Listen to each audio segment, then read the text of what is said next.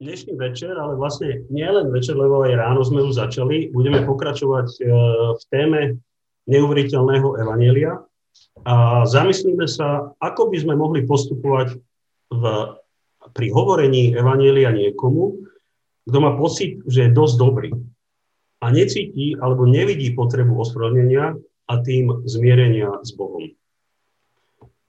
A som dosť dobrý robím dobré veci.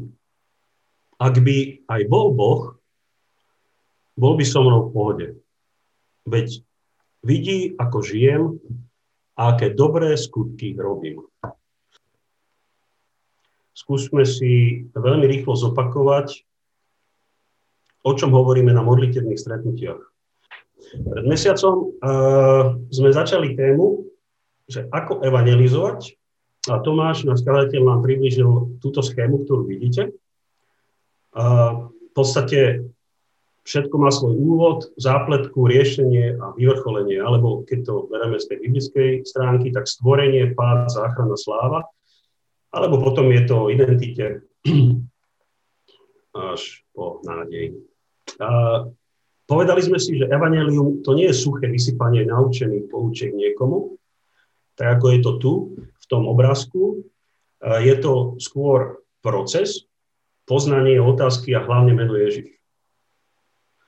Tu povedal Tomáš zaujímavú vetu, o ktorej dosť rozmýšľam, že ak nepovieš pri rozhovore meno Ježiš, asi si to pamätáte, tak si neevangelizoval. No tak si túto otázku teraz kladiem častejšie, keď mám s niekým rozhovor, či som vlastne evangelizoval. Uh, Filip Čiže toto bolo pred mesiacom. Filip pred dvoma týždňami hovoril o jednej z piatich možných metafor. My sme, len pre tých, čo neviete, začali čítať, e, a je to vlastne zdroj Neuveriteľné evanelium, knižka, e, e, veľmi inšpiratívna. A tam potom na konci hovorí o piatich možných metaforách, ako a komu podľa toho, v akej ste situácii hovoriť evanelium, akým spôsobom. A Filip pred uh, dvoma týždňami hovoril o evaníliu ako o nádeji, teda nádej máme v novom stvorení. Túto metaforu si zobral. A zopakujem len jednu myšlienku, že v Kristovi máme nový život. Niekto zoberie na seba môj pád a môj starý človek je zničený. Metafora, mám nové stvorenie. Takže toto hovoril Filip. Teraz toto schovám. A keď sa mi podarí, znova sa k tomu dostanem. Ja som si vybral z piatich možností teda metaforu Evangelia cez zmierenie. Teda ako evangelizovať niekomu, kto nevie, že nepotrebuje zmierenie s Bohom cez ospravedlnenie. V úvode som už naznačil, akí by to mohli byť ľudia. Žijú dobrým a usporiadaným životom. Starajú sa o rodiny, Samozrejme, môžu byť aj singláči. Ak majú rodinu, vychovávajú deti k zodpovednosti. Slušne pracujú a nepodvádzajú. Dokonca bojujú za lepšie životné prostredie. Singláči možno ešte viacej. A tak chcú prispieť k ozdraveniu našej planéty a zabezpečeniu lepšej budúcnosti svojim deťom a mladej generácii. Dokonca, keď môžem povedať, takto medzi nami si odriekajú mnohí meso, lebo chudeli krávy musia aj grgať a potom vypúšťajú CO2. Mnohí z nich sú pokrstení, lebo to je dôležité pre nebeskú čiarku a registráciu do cirkvi. A možno bolo aj nejaké základné štúdium o Bohu, či nábožko, ale to je dávno. A bolo to na škole, alebo v kostole. A možno to chceli len rodičia. A mohli by sme menovať vy sami, a mohli by ste menovať vy sami čo všetko ešte navyše. Definujme si teda takého človeka ako dobrého človeka. Na našej ulici máme nielen jednu naozaj krásne žijúcu rodinu. Tí konkrétni, na ktorých myslím, obetujú svoje voľno pre dobro rómskeho dieťaťa. Adoptovali si ho, aby mu dali lepší život. Veď ak existuje Boh, a myslím, že aspoň jeden z týchto rodičov tomu verí, určite vidí, ako sa obetujú. a musí ich milovať a oceniť. Tak kde je teda problém so zmierením? Asi ani vy nemusíte chodiť príliš ďaleko. Stačí možno hľadať radoch samotných nás veriacich alebo priateľov, alebo v kruhoch iných veľkých cirkevných denominácií. Určite ich dobre definuje výraz decentných hriešných, ako ich nazval Tomáš v poslednej nedelnej kázni.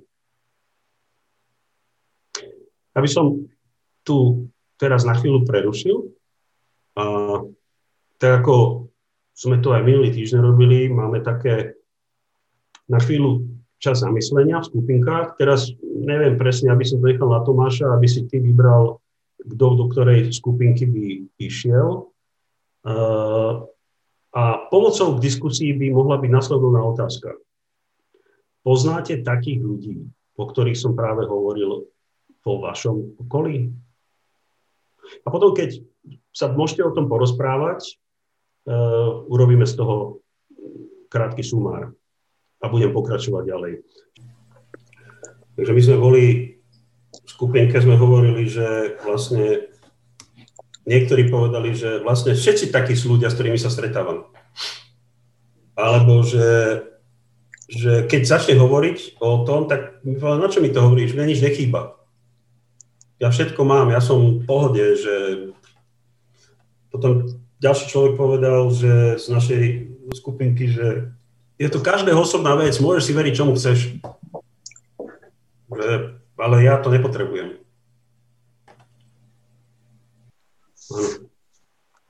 No, v tej knihe, a toto je mimo toho môjho scenára, čo mám napísané, evangelizácia, čo aj som si teraz dneska ešte čítal tú štvrtú kapitolu, tam je jedna taká vec, že asi najťažšie sa evangelizuje niekomu, kto je sám so sebou spokojný a dobrý a nepotrebuje nič. Že aj tam on to tak píše, ten autor tej knihy, že wow, že to je akože najväčšia jedna z vecí, ktorú tiež on dokázal prežiť. Bol tam taký príklad jedného chlapca zo zboru, ktorý celý život žil veľmi dobrý, ale vlastne v podstate nenasledoval Ježiša, ale žil dobrým životom.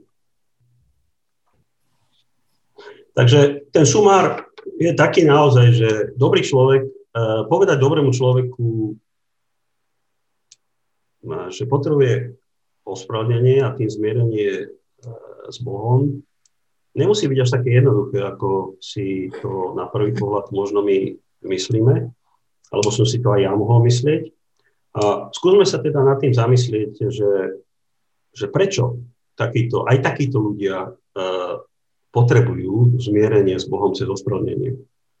Ja som v tej knižke vlastne použil aj to, čo autor píše, texty a e, z listu Rimanom on definuje pozíciu človeka voči Bohu v jeho odlučnosti od e, Boha. V prvej kapitole hovorí Pavol, že pohania sú pod Božím hnevom. V druhej kapitole píše, že ľudia so zákonom, so zákonom sú pod Božím hnevom. V tretej kapitole to vystupňuje a napíše vo veršoch 10 až 12 nasledovné. Nie je to spravodlivého, ani jedného, nie je rozumného. Nie je nikoho, kto by hľadal Boha, nie je rozumného, nie je nikoho, kto by hľadal Boha. Všetci sa odvrátili, na pospol sa stali neužitočnými. Nie je nikoho, kto by robil dobro, nie je ani jedného. Text je dosť depresívny, keď si predstavíte takého človeka, ktorý je presvedčený o svojich dobrých skutkoch, toto na neho vysypete, alebo by ste na neho vysypali. Asi vás niekam poženie. A to je len začiatok, lebo ak by sme čítali ďalej, tak Pavol ďalej cituje zo pár veršov zo žalmu, ktoré môžu zdeptať ešte viac, ak si myslíte, že to dáte.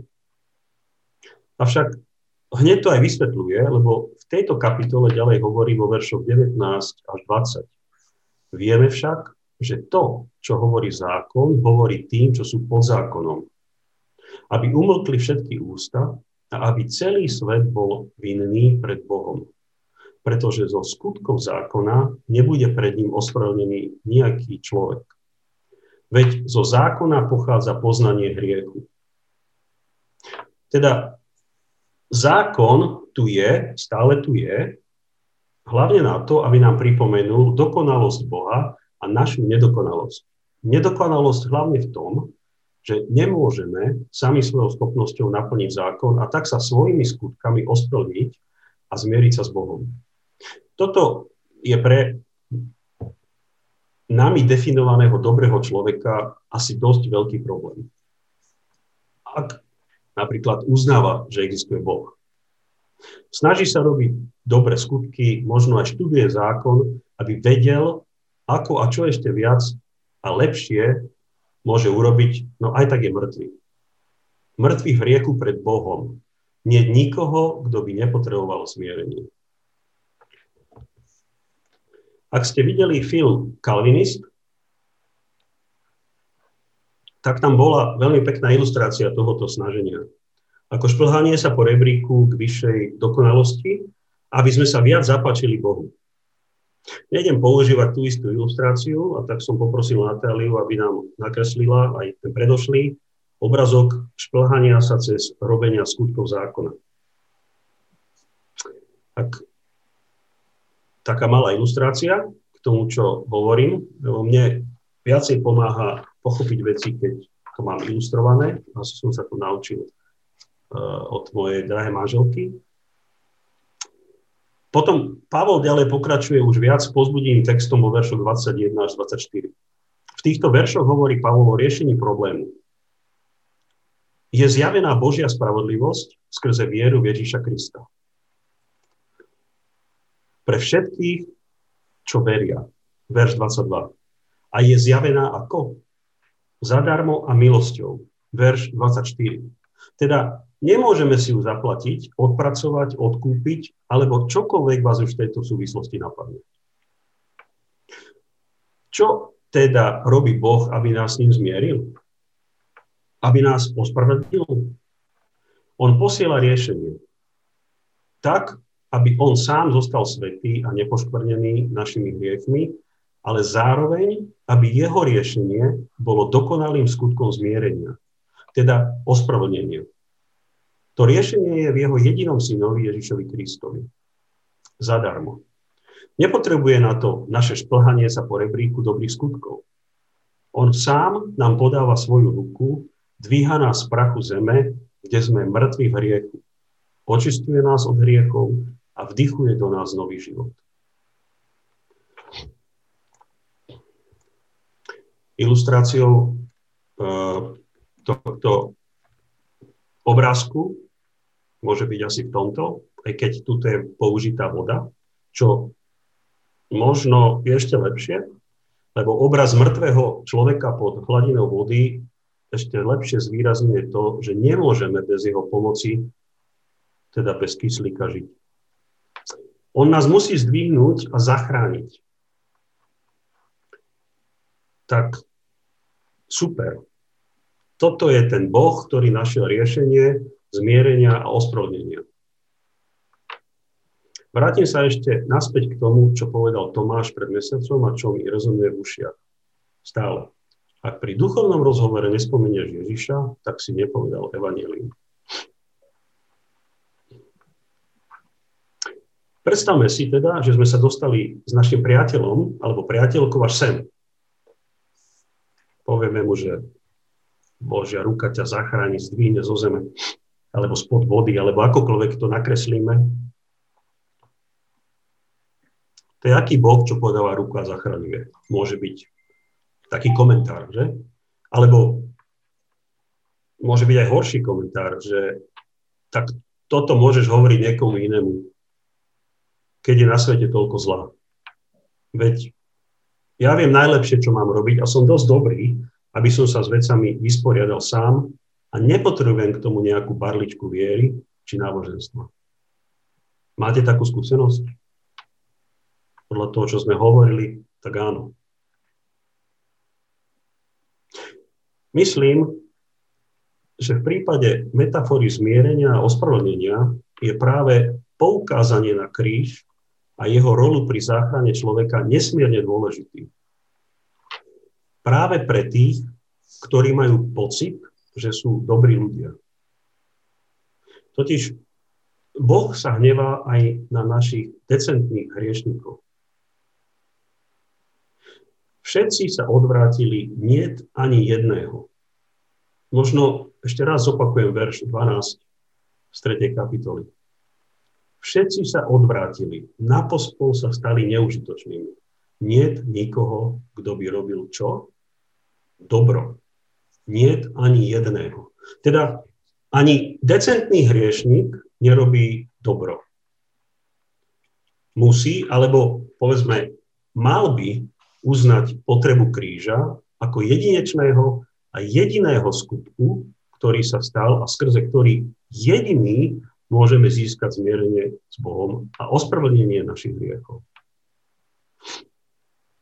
A tak, už som to dal preč, posledným obrázkom tejto sérii od Natálii by som chcel poukázať na vyvrcholenie Evanielia cez skutok kríža. Teda skutok, ktorý Boh prišiel ku mne a ku tebe cez svojho jediného syna Ježa Krista. Rímanom 3, 25 a, alebo začiatok. Boh ho, teda Ježiša, ustanovil za prostriedok zmierenia skrze jeho krv prostredníctvom viery. Možno, ak máme príležitosť e, a je na to vhodná atmosféra alebo podmienky, je pre človeka, s ktorým hovoríme o evanelium práve cez metaforu zmierenia, ale nie len, povedať aj niečo osobné. Dneska sme to vlastne ráno hovorili, že keď si to tak teraz spomínam, že Tomáš tam hovoril pri takom vyučovaní, že, že on, ja a Boh, teda ten, s ktorým hovorím, potom ja a potom je Boh. Že nezačnem sebou, ale pýtam sa o človeku, čo žije, ako žije, potom môžem povedať svoje osobné svedectvo, ale potom poviem, čo Boh pre ňoho urobil. A tak preto ja som v podstate tiež uh, pre vás pripravil také svoje kratičké svedectvo, že, že ako by som mohol povedať niekomu o tom, čo som ja prežil. Že že tak mi dovolte, aby som vám toto povedal, niečo o sebe a tým sa ako keby k vám chcel priblížiť, ale aj zhrnúť to, čo sme vlastne doteraz hovorili. Mojou osobnou modlou bolo, a iste s tým zápasím aj teraz, lebo som stále v riešnom tele, hoci ospravedlnený, to, že som chcel ľuďom dokazovať, aký som schopný a dobrý a že som strašne nechcel, aby odhalili moje slabiny. Moje srdce bolo akoby rozpoltené, lebo som veril, že je Boh a vedel som, že On dáva riešenie alebo riešenia, no stále som si niečo nechával pre seba. Jednou z takých modiel boli aj peniaze. Hoci som na monok naozaj vyzeral ako štedrý. V roku 2012 mi však Boh z jeho milosti ukázal, že to potrebujem odstrániť z môjho života, z môjho srdca, aby som mohol byť oslobodený, aby som aj v tomto mohol prežiť zmierenie s Bohom cez význanie tohoto Božika a odovzdanie všetkého, čo mi dáva, jemu naspäť. Trvalo to 8 mesiacov. Dosť dlho. Na konci tejto Božej liečby som ležal na zemi so slzami v očiach, ale spokojom a zmiereným srdcom s Bohom. Prijal som jeho skutok odpustenia aj tohoto hriechu a oni, teda Boh, Syn a Duch, si mohli v mojom srdci znova urobiť chrám. Ten ozdravný proces nebola len modla peňazí. Bolo to vo všetkom, čo som žil. To, čo nechcem, je zabudnúť. Ľahko zabúdam, a myslím, že viacerí, čo pre mňa Ježiš urobil. Chcem si to pripomínať a spolu s vami mu ďakovať za slobodu, ktorú v ňom Ježišovi môžeme mať. Chcel by som zhrnúť. Takže poprvé, sme mŕtvi v hriechu a nikdy sa nemôžeme a nedokážeme zmieriť s Bohom. Cez vlastné skutky, cez skutky zákona. Čiže toto je pre nás zápletka. Po druhé, Boh nám podáva ruku a posiela svoje jedinečné riešenie vo vtelenom synovi. On dáva riešenie. A po tretie, Ježiš vykoná jedinečný a jediný skutok zmierenia s Bohom zmýva, preberá naše hriechy svojou krvou na kríži a stávame sa ospravedlnení nie skutkami, ale vierou v Neho. To je to vyvrcholenie nášho premenenia a očistenia od hriechu. Modlím sa, aby som niekomu z tých, čo poznám a za ktorých sa modlím, mohol povedať uveriteľné evanelium a byť im pomocou poznaniu osobnej slobody od závislosti na vlastnej dobrote a pochopeniu skutku kríža. Tiež sa modlím za odvahu k hovoreniu Evanielia, teda k poukazovaniu na Ježiša. Jedine na Ježiša. Mm. Tak toto je moje zdieľanie s vami. E, možno ani tak nie vyučovanie, akokoľvek, ale skôr zdieľanie. A rád by som uviedol teda prvé kolo modlitev. Môžem, Tomáš? Uh, osobne by som bol rád, aby sme v skupinách vyznávali našu túžbu byť tými, ktorí častokrát robia dobré skutky, aby sme sa zapáčili ľuďom a nie pre slávu Boha. Zároveň ale, aby sme ďakovali, že nám aj v tomto vie pomôcť a že nám poslal riešenie v tom jedinom skutku cez svojho syna Ježa Krista na kríži. Potom už nerobíme dobré skutky, aby sme sa my chválili, ale aby sme nimi, skutkami, jeho oslávili. Teda vyznávajme naše zlé motívy dobrých skutkov, ďakujeme za skutok zmierenia a ospravedlnenie skrze kríž Ježiša Krista.